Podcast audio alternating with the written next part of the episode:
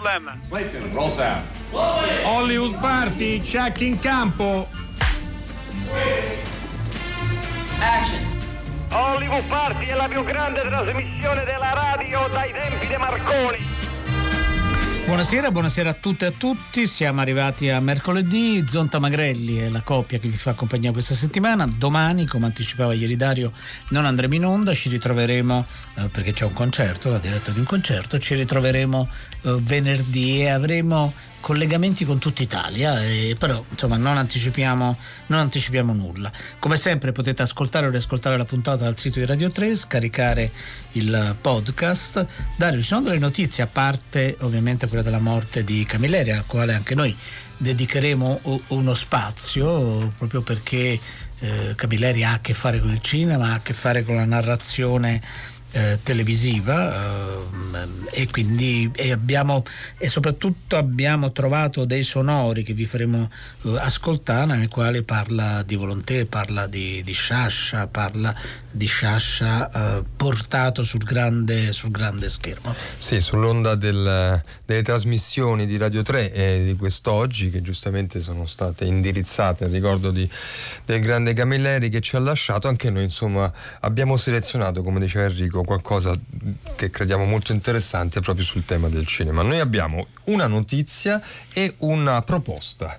La notizia ha a che fare con eh, James Bond, eh, di cui sentiremo parlare anche prossimamente rispetto a una nuova edizione, un nuovo film, un nuovo capitolo di James Bond che, come avvenuto anche altre volte in passato, ha, eh, farà una puntata ecco, in Italia, nel sud Italia, eh, mentre la notizia è relativa al fatto che il nuovo 007 sarà una donna è una donna eh, nera di origini giamaicane, così recita, eh, insomma non so se è un'ANSA o un Ital Press.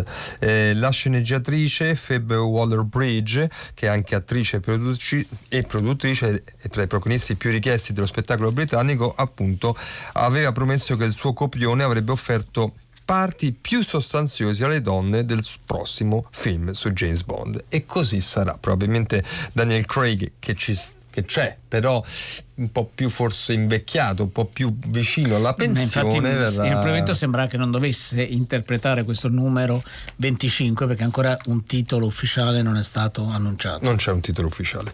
Quindi anche lì, sulla coda di questa ondata di, eh, che vede nuove eroine, nuovi personaggi femminili e non è soltanto 007, no, ne abbiamo già viste alcune affacciarsi sulla scena anche di grandi film d'azione, di grandi film di genere anche James Bond 007 è sempre stato rigorosamente al maschile, una, nato così dalla penna di Ian Fleming, insomma, quindi avrà una sua versione alternativa. La proposta invece, Enrico, aiutami a comporla anche tu. No, no, ma eh, io do il numero di telefono, no scherzo, ce l'abbiamo, ne abbiamo parlato proprio sì, nel ci siamo... pomeriggio. Allora, l'idea è questa, è semplice semplice, l'abbiamo un po' detto anche ieri. Vorremmo che voi ci scriveste, ci diceste, e poi dedicheremo la seconda parte della trasmissione a questo, sentendo anche un ospite eh, importante, uno scrittore, a quei film che nella vostra memoria emotiva, ma anche nei vostri ricordi, forse più di ragazzi, di bambini, ma anche di eh, giovani adulti, in quei pomeriggi lunghi, assolati, caldi, dove ci si chiude dentro casa, fa un caldo terribile, si accende la televisione e c'è un film.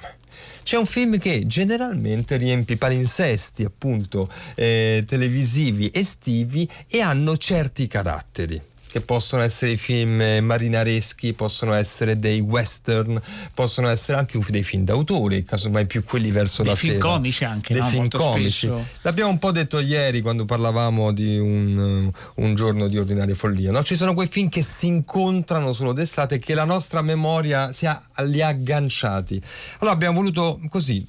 Eh, far crescere questo, questo, tema e chiedervi quindi di dirci al 335 56 34 296 noi faremo lo stesso ovviamente i vostri film estivi. Cioè la controra cinematografica esatto, nella, secondo voi no? Te, quelli che passano in televisione attenzione eh, non quelli che andate a vedere al cinema quelli che poi li rivedete, li avete riviste anche forse uno, due, tre, quattro, cinque, e che vi agganciano come una sorta di magia, un, un karma che, che uno eh, l'associa all'AFA, esatto, esatto. mettiamola così.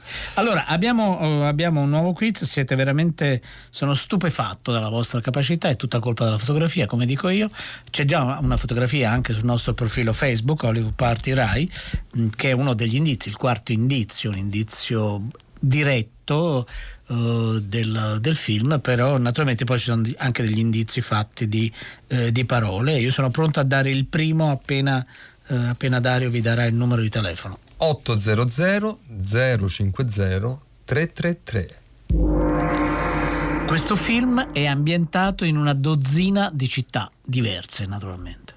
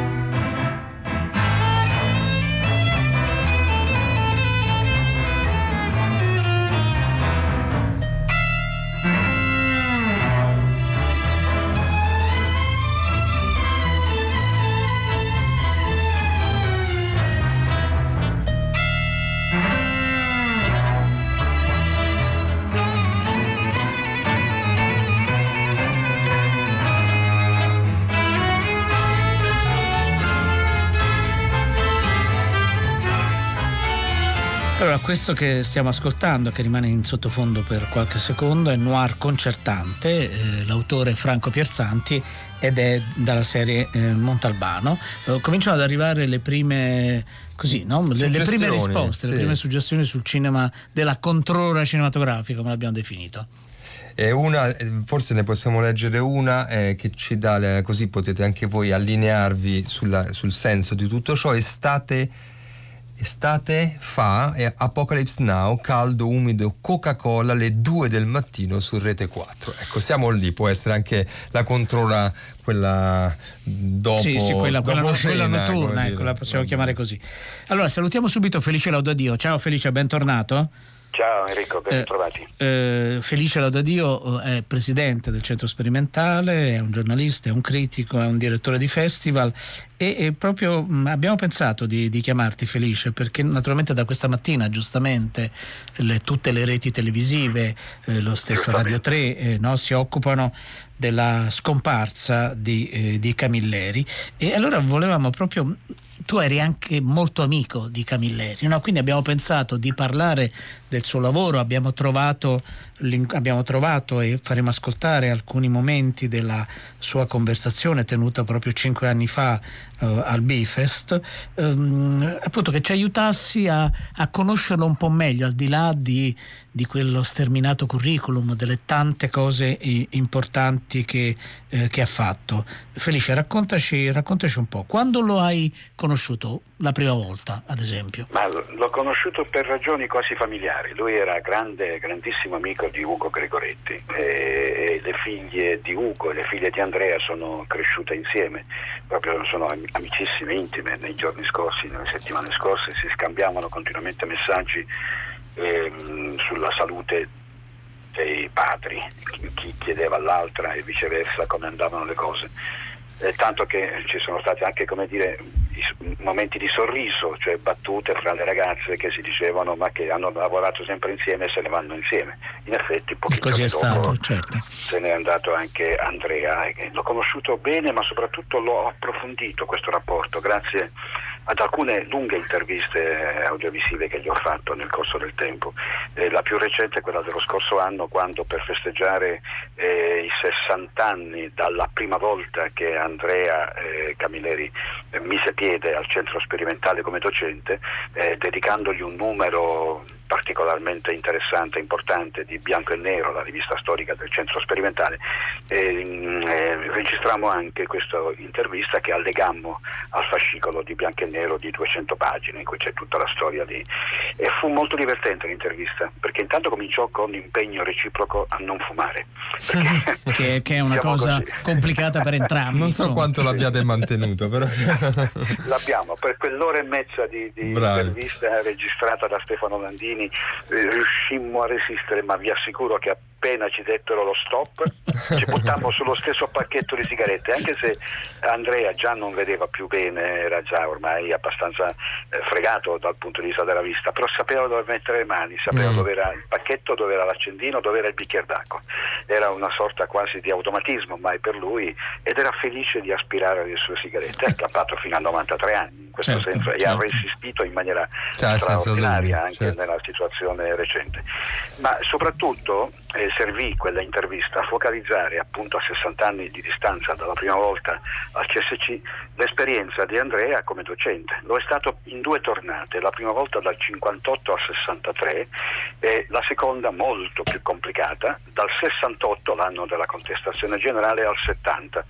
Nel 68 fu portato al centro sperimentale dove gli studenti avevano spazzato via tutti i docenti come nelle università e altrove, fu portato da Gian Maria Volonté che era stato suo allievo all'Accademia Nazionale d'Arte Drammatica eh, dove si era diplomato e dove dove mm, Andrea aveva lottato perché mm, Volonté non venisse cacciato prima della fine degli studi, perché era un altro personaggio, come tutti sapete, abbastanza focoso e acceso.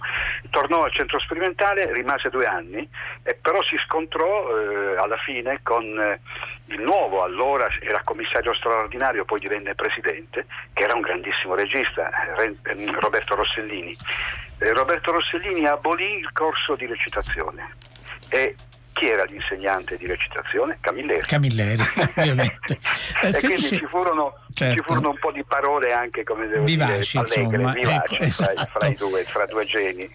eh, Felice, eh, Felice Laudedio, riascoltiamo insieme che cosa eh, ha detto Andrea Camilleri a, su Volonté proprio, visto che ne, ne, ah, lo, ecco, lo, citavi, no? sì. proprio nell'incontro fatto al Petruzzelli e c'erano appunto Piff e Camilleri che dialogavano. Gianmaria per un certo periodo frequentò l'Accademia d'Arte Drammatica, molti anni dopo che c'ero stato io. Però io lo impiegai quasi immediatamente, appena lui fu fuori dall'Accademia, in ehm, alcune eh, produzioni radiofoniche.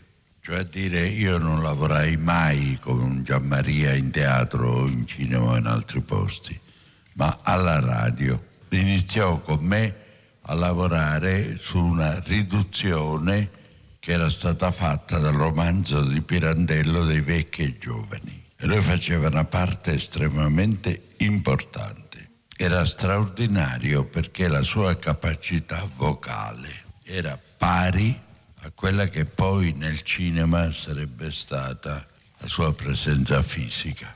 La voce di Gianmaria era riconoscibilissima nel fare il personaggio, cioè dire che non era solo in lui un fatto fisico, ma un, fatto, un adeguamento della voce al personaggio. Devo dire che diventammo amici, malgrado la differenza di età diventammo per un certo periodo molto amici, eh, tanto che quando nel 68 il centro sperimentale di cinematografia venne occupato, una delegazione di allievi del centro sperimentale capeggiata proprio da Gianmaria venne a casa mia e mi chiese di insegnare al centro sperimentale occupato dai ragazzi, cosa che io accettai e per due anni, dal 68 al 70, ho insegnato proprio perché me l'aveva chiesto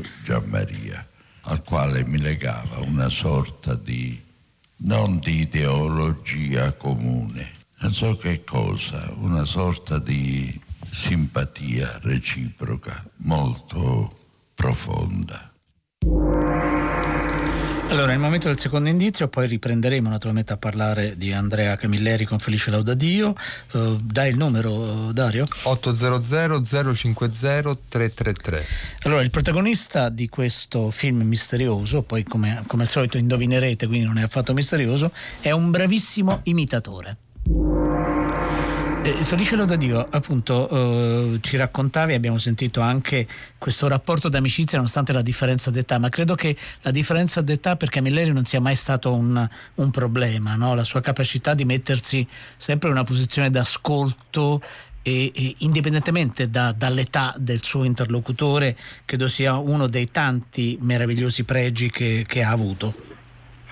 Sì, devi tenere conto anche di un altro fattore importantissimo, a mio parere, della personalità di Andrea, ma anche di volontà. Entrambi erano due profondi anticonformisti e non per dire, non per essere dire, alla moda essendo contro, anche se tutti scrivono di Gian Maria Volontè un attore contro, di Camilleri un autore contro, no, erano proprio anticonformisti nel senso culturale, cioè avevano bisogno di scoprire, scoprire, scoprire, non si fermavano mai, andavano avanti, basta pensare al tipo di invenzioni linguistiche che Camilleri ha fatto come letterato, ma letterato mica solo letterato, era anche un, un, un, drammaturgo, era un regista, era un attore, anche lui ha fatto dei ruoli, poco, eh, com, come dice lui stesso in, altre occasioni, però eh, giocava a, a, a interpretare la realtà qualunque fosse il mezzo per farlo, compreso il teatro recentemente in quella straordinaria performance di Camilleri, un monologo meraviglioso, il Tiresi ha fatto alla, al teatro greco di Siracusa e si apprestava peraltro a fare Caino, a raccontare Caino, la storia, i simboli che Caino rappresenta.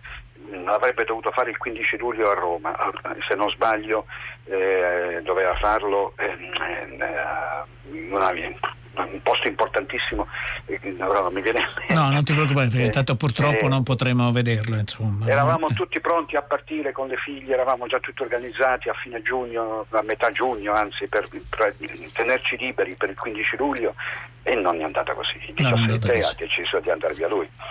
Eh, però un personaggio che lascerà un segno enorme. In più lo lascerà in tutto il mondo perché i suoi libri, tradotti come forse avete già detto, direte in 36 lingue, sono mille le edizioni che hanno avuto i suoi libri nel mondo. Una volta a casa sua mi hanno fatto vedere una raccolta di un solo titolo c'erano 36 volumi dello stesso romanzo in 36 lingue diverse, era impressionante vederli tutti in fila, alcuni in lingue assolutamente incomprensibili eh, nella, nella, nella, lettura eh, grafologica, diciamo. Certo. Eh, Felice, più in generale, qual era il rapporto di Camilleri con il cinema, con il linguaggio cinematografico?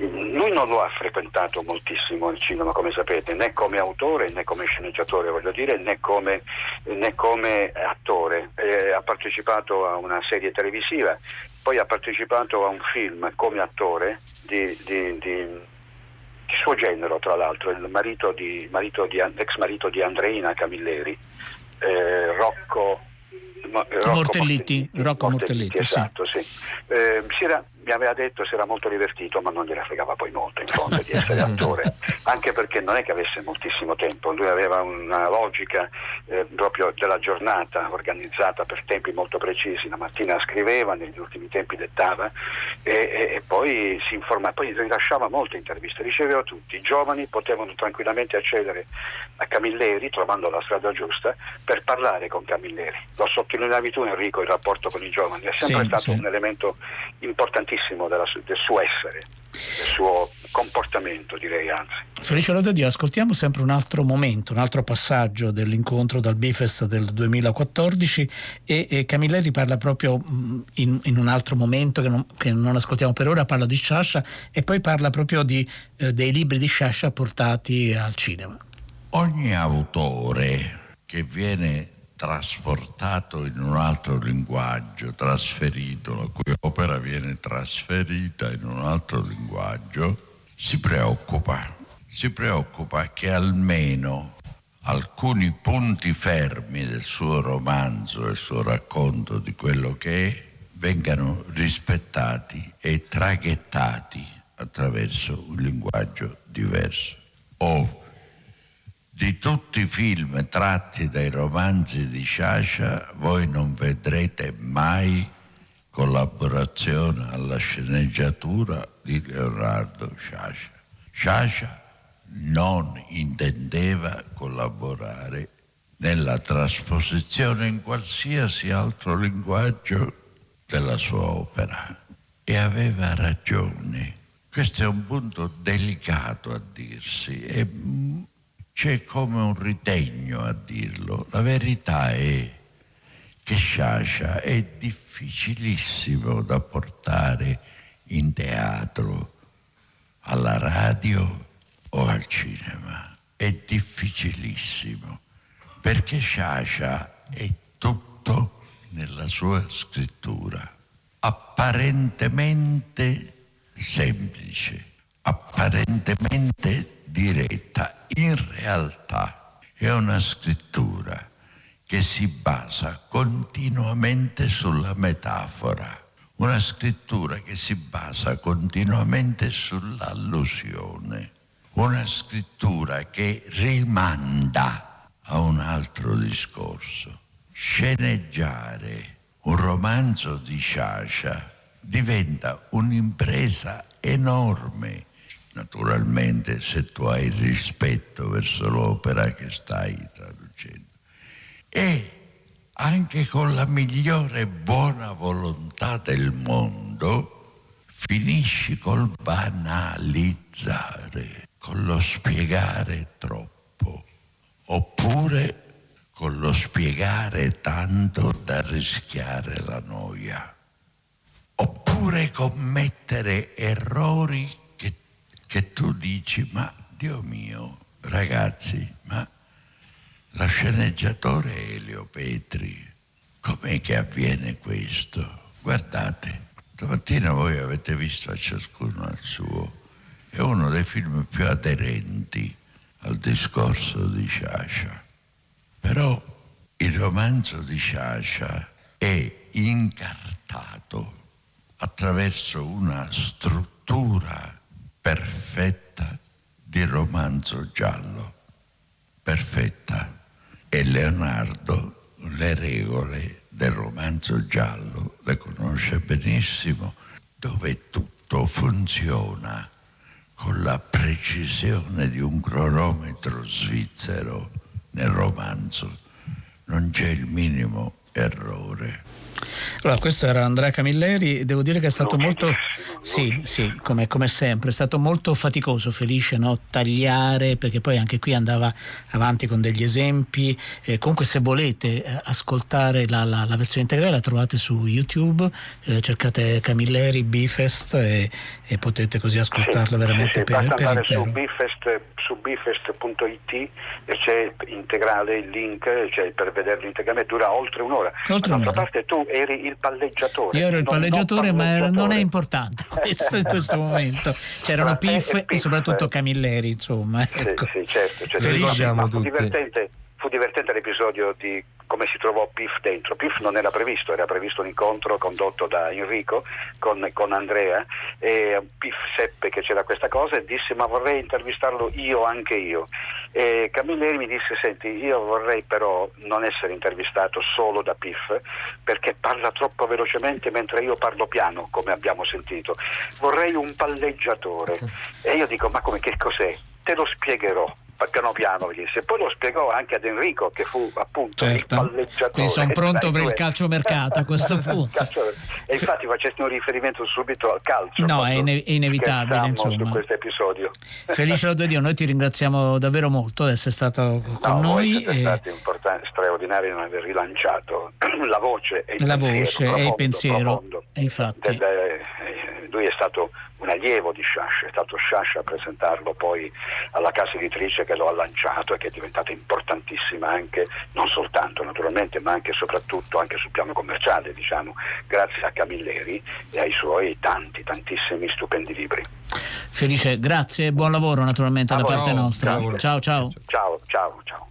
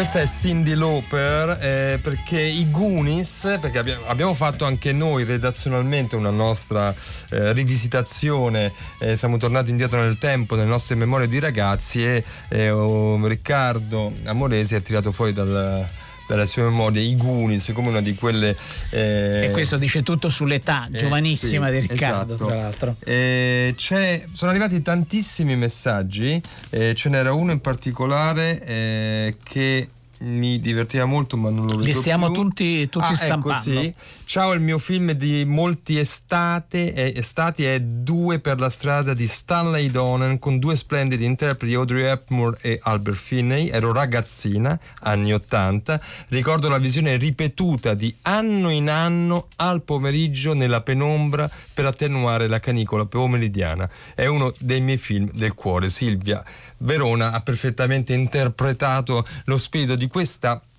idea estiva che invece ha un riferimento per quanto mi riguarda eh, letterario eh, perché leggendo un romanzo che ho molto eh, amato e di cui adesso eh, vi parleremo non del romanzo ma parleremo con l'autore eh, Mauro Kovacic. Ciao Mauro. Ciao Mauro bentornato. Ciao buonasera. Di chi è questo cuore? Nave di Teseo eh, l'ultima opera di Mauro all'interno della quale un libro ehm, che diciamo, nasce dal vissuto per diventare romanzesco attraverso anche una spinta biografica e non solo, eh, il personaggio eh, e quindi anche Mauro ci, eh, ci, permette di entrare nelle sue stanze, forse estive, forse no, però mi sembra di ricordare un climax estivo in cui si vedono dei film in quelle reti private eh, e sono film di un certo tipo, sono questi film che vi stiamo raccontando. Allora io sono voluto risalire e lo ringrazio alla fonte, cioè a Mauro Kovacic in persona, per così da scrittore ma anche da cinefilo, cinetelevisivo, non so come definirti Mauro, eh, raccontarci questo climax appunto. Cosa succede in quei pomeriggi o sere? Ma anche da teledipendente proprio. Certo, certo anche ammesso. Va no, detto. Beh, succede che io, io non, ho il, non ho Sky, non ho Netflix per ragioni, oserei dire, ideologiche, nel senso che no, non, non ho un grande rapporto con le serie e con questa idea delle cose, al contrario sono un appassionato telespettatore di Rete Capri. Rete Capri lo sponsorizzo. Ci faranno un monumento. no, loro lo, credo che ignorino questa cosa, ma tra l'altro si è creato anche un, un, gruppo, nel senso che in una, in una presentazione del libro, se, appunto nel libro come raccontava Dario, eh, Dario Zonta c'è, c'è mh, mm, il protagonista che peraltro sono io che guarda i film su Rete Capri, questo ha fatto sì che una signora a una presentazione mi avvicinasse dicendo anch'io guardo Rete Capri. Vi siete ritrovati questa... ho, scoperto, ho scoperto recentemente che Patrizia Valduga nelle sue ultime poesie parla di Rete Capri, quindi evidentemente... quindi c'è un, c'è, insomma, c'è un sodalizio, un clan vero e proprio. Però Rete Capri ha dei meriti tanti eh, per carità, tra i quali quello di mandare, forse ripetutamente, forse no, alcuni film. Però insomma Ma... sono film di un certo rilievo. Mauro. Sì, io non so per quali ragioni loro abbiano questa possibilità, probabilmente perché li, li possono acquistare, sì. no, non lo so, non lo so, però ehm, ecco, anche questa idea della sorpresa, di imbattersi nel film, nel film che danno la, durante la serata è una cosa che mi piace molto. E ho avuto delle grandi fortune perché intanto vedi moltissimi film degli anni 30, degli anni 40, eh, degli anni 50, ho visto che ne so, La grande illusione di Jean Renoir, ho visto Eva contro Eva, ho visto Eva contro Eva di ma, credo sia Mankiewicz, eh, ma poi anche al di là dei, dei film di, di, grande qualità, ci sono anche film non proprio dei, di, di, dire, di, grandi autori che però ti fanno entrare nella dimensione del, dell'epoca, vedi molto banalmente Mm, come sono vestiti, come è arredata la casa e, come, quindi, e, soprattutto sono questi bianco e nero che non so, fa molto, fa molto clima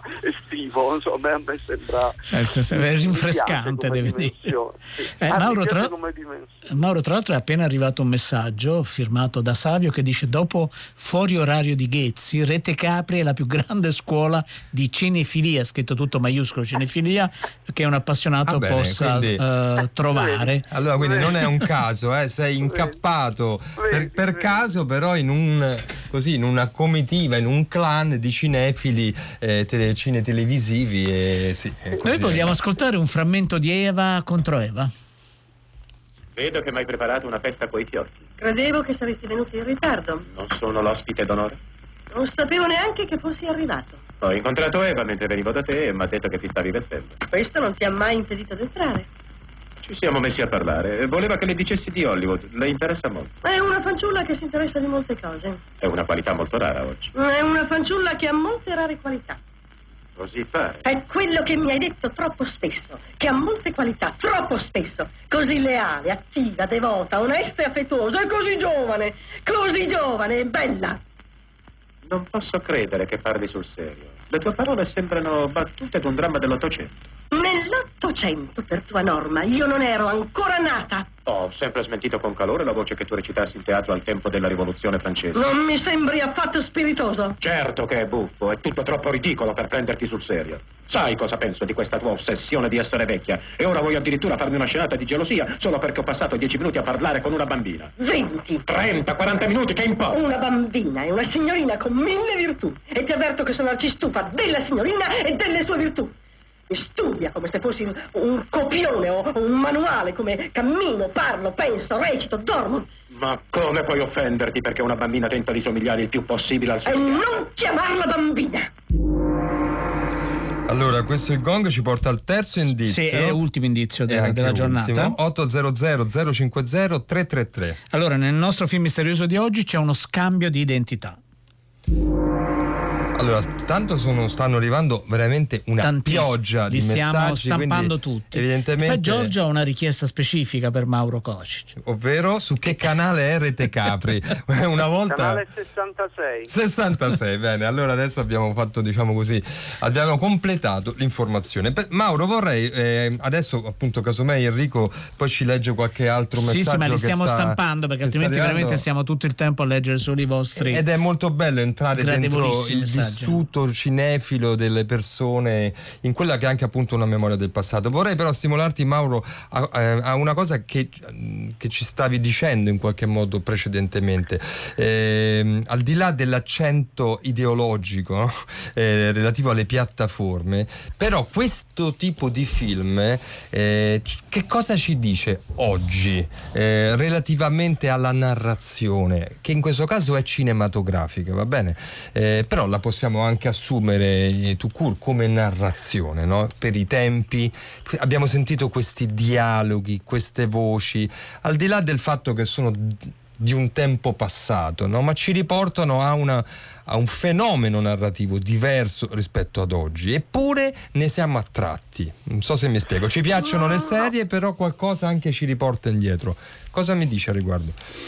Credo che sia proprio, cioè, proprio l'esperienza del classico, del confrontarsi col classico. Adesso mi fai dire delle banalità, inevitabilmente il classico ha un fascino, mantiene un fascino anche agli occhi più consumati, più, più, più assuefatti, insomma, cioè a un certo punto ti compare appunto Bette Davis eh, che, che, fuma, cioè, tra l'altro in questi film fumano tantissimo sì. e il modo in cui fumano è, è particolare, cioè, da, fumano dappertutto, tutti, negli ospedali, nei luoghi, la, la, la sigaretta come strumento di, di, anche di sopravvivenza, di seduzione, le donne, tanto fumano anche delle sigarette un po' più grosse, ehm, però eh, insomma hai un'esperienza, ti, ti, ti, riavvicini al classico, cioè al, al, in tutti i sensi proprio, e, e, il classico può essere sia quello eh, dei grandi autori appunto di, del cinema del sé, sia se vuoi anche proprio le, la, la,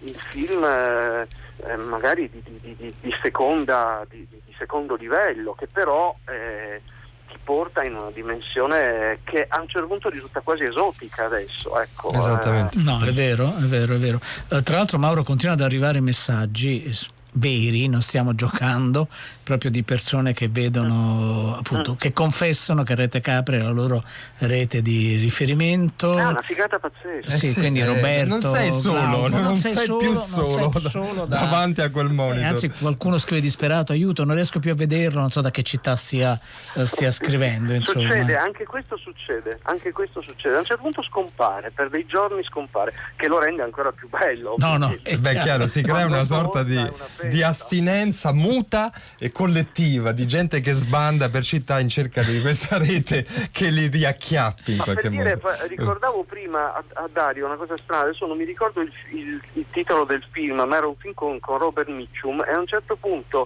eh, Robert Mitchum che faceva la, l'atleta, faceva il, giocatore di baseball, ovviamente fumava come un turco. Certo. Eh, eh, aveva problemi di cuore e nel film si vede un elettrocardiogramma sotto sforzo fatto nel, in un film degli anni 40 eh, negli Stati Uniti. Ecco, cioè, hai accesso anche a questa, cioè, vedi questa macchina, vedi, vedi, vedi proprio il, un'ambientazione che ti, che ti, mm, insomma, che, che ti incuriosisce, ecco, inedita. No, no, ma soprattutto poi sono dei piccoli elementi, non lo dico io, ma insomma, l'ha scritto Pierre Sorlen, poi sono degli elementi che per uno storico sono preziosi. No? Uno vede un film di quella data, vede anche una macchina, un oggetto che in questo caso appunto serve a fini medici e, e capisce una serie di cose de, della società, della società sì. che, no?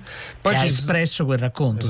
Poi ci sono in questo universo emotivo che stiamo affrontando anche delle sottocategorie eh, che sono quei film, la, sempre Mauro ne faceva accenno prima, quelli che ci caschi per caso, cioè anche questo, re, questo incontro reincontro, oppure questo appuntamento fisso non voluto ma che si eh, riproduce ogni anno, come ci scriveva l'ascoltatrice, di vedere sempre quello stesso film.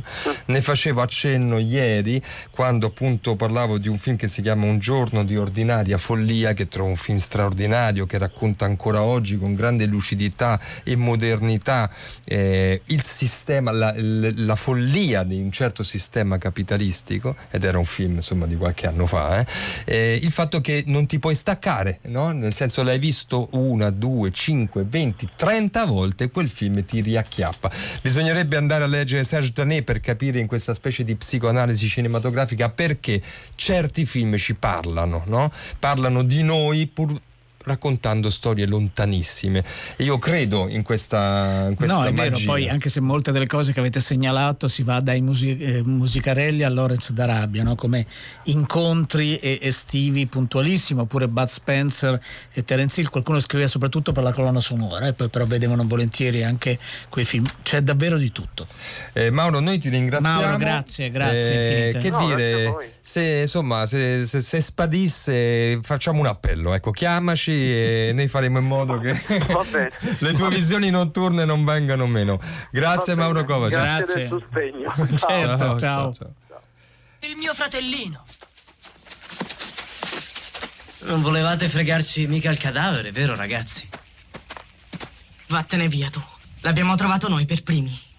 Oh, sarà meglio darsela a gambe, caramello. Sono arrivati i primi. Voi avete la macchina, noi siamo arrivati fin qui a piedi, è nostro. Siamo arrivati a piedi, è nostro. Sparite, poppanti. Noi siamo in quattro, caramello. Prova tu a mandarci via. Lo faremo, sta sicuro. Vern, brutto figlio di puttana! Eri sotto la veranda. No, no, te lo giuro, non ero io. Sto schifoso spioncello, adesso ti faccio vedere io! Avete due possibilità. O andate via con le buone e noi prendiamo il corpo. O restate, beccate un sacco di botte e noi prendiamo il corpo. Billy ed io l'abbiamo trovato per primi. Vern ce l'ha detto come l'avete trovato. Oh, Billy, vorrei non aver mai fregato quella macchina. Oh, Billy, ma cos'è questo strano odorino che esce dalle mie mutandine? Adesso vengo lì e ti rompo il culo. Fermo. Senti, Chambers, piccolo frocio. Questa è la tua ultima chance.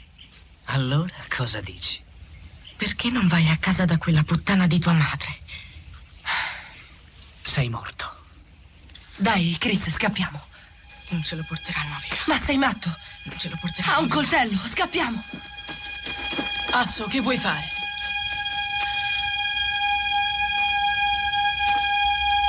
Dovrai uccidermi, Asso. Non c'è problema. Bene, questo è il mio film delle estati cinetelevisive, mm, della formazione, quel film che se lo rincontro lo vedo infinite volte, Stand By Me di Rob Reynolds. Non penso che ricordo di estate tratto da un racconto eh, di Stephen King, un classico assoluto direi. Allora, noi chiudiamo diciamo questa pagina, eh, però continuate a scriverci e se ci piace, se vi piace, casomai la rielaboreremo. Mentre abbiamo raggiunto al telefono, ci fa piacere un appuntamento annuale Laura eh, Modulo per parlare eh, del premio, del premio Matador. Buonasera Laura. Buonasera. Buonasera, buonasera a tutti Ci e può- grazie per l'invito. Ci può raccontare Laura eh, questa edizione del premio, eh, quali sono gli- i punti fondamentali? Eh, sì, oggi proprio finisce questa decima edizione del premio Matador. Io vi parlo dal Teatro La Fenice, dalle sale Apollinee, dove eh, veramente incredibilmente avete chiamato nel momento in cui è finita la premiazione. È stato un anno importante, denso di molte attività, tutte rivolte ai giovani, come vi abbiamo già raccontato altre volte. Eh, noi premiamo con somme in denaro, ma soprattutto con progetti di formazione curati da tutor, da sceneggiatori, concept designer, registi e cerchiamo veramente di creare un network di giovani professionisti, giovanissimi dai 16 ai 30 anni non compiuti che lavorino assieme a noi e che poi ci rimangano anche in qualche modo accanto. E che quanti, che, che, come è andato il premio? Chi avete Allora, quest'anno premiato, erano insomma, arrivati ben 232 lavori selezionati da un gruppo di 52 lettori professionisti. Sì. Oggi abbiamo premiato la migliore sceneggiatura per lungometraggio con Giugno, Sì. con, con Giugno, scritta da quattro ragazzi, quattro autori, Paolo Bontempo, Andrea Bondioli, Stefano Riggi e Gianluco Dario Rota. Poi abbiamo assegnato due borse di formazione per il miglior soggetto che seguiranno i percorsi di formazione, Prognosi riservata di Francesco Logrippo e di Giorgio Nicolai Mastro Francesco. Tutto si trasforma di Matteo Gradali e Giulia Betti. Bene, quindi- Abbiamo assegnato poi, se posso ancora un Sì, minuto dirlo, un po' meno di un eh, minuto, sì. un po' meno. Allora, il premio Dolly, che è questa nostra sezione sperimentale dedicata alla miglior storia raccontata per immagini, vinta quest'anno da un ragazzo proveniente dalla Cina, Fu Liang, con un paese diviso, e la menzione speciale della giuria per Dolly a quattro giovanissimi milanesi.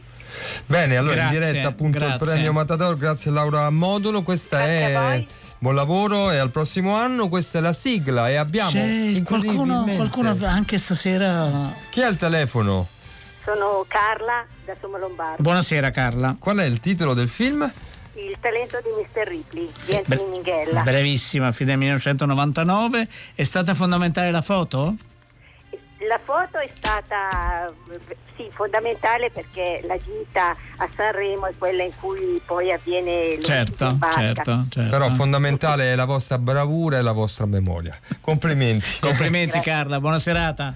Allora, chi, chi, ha, fatto fa- eh, chi ha, fatto questa puntata? Eh, Secondo te, così? Francesca Levi, Maddalena Lisci, Misci, Massimiliano Bonomo, Riccardo Amorese, eh, eh, Felice Laudadio, Mauro Kovacic.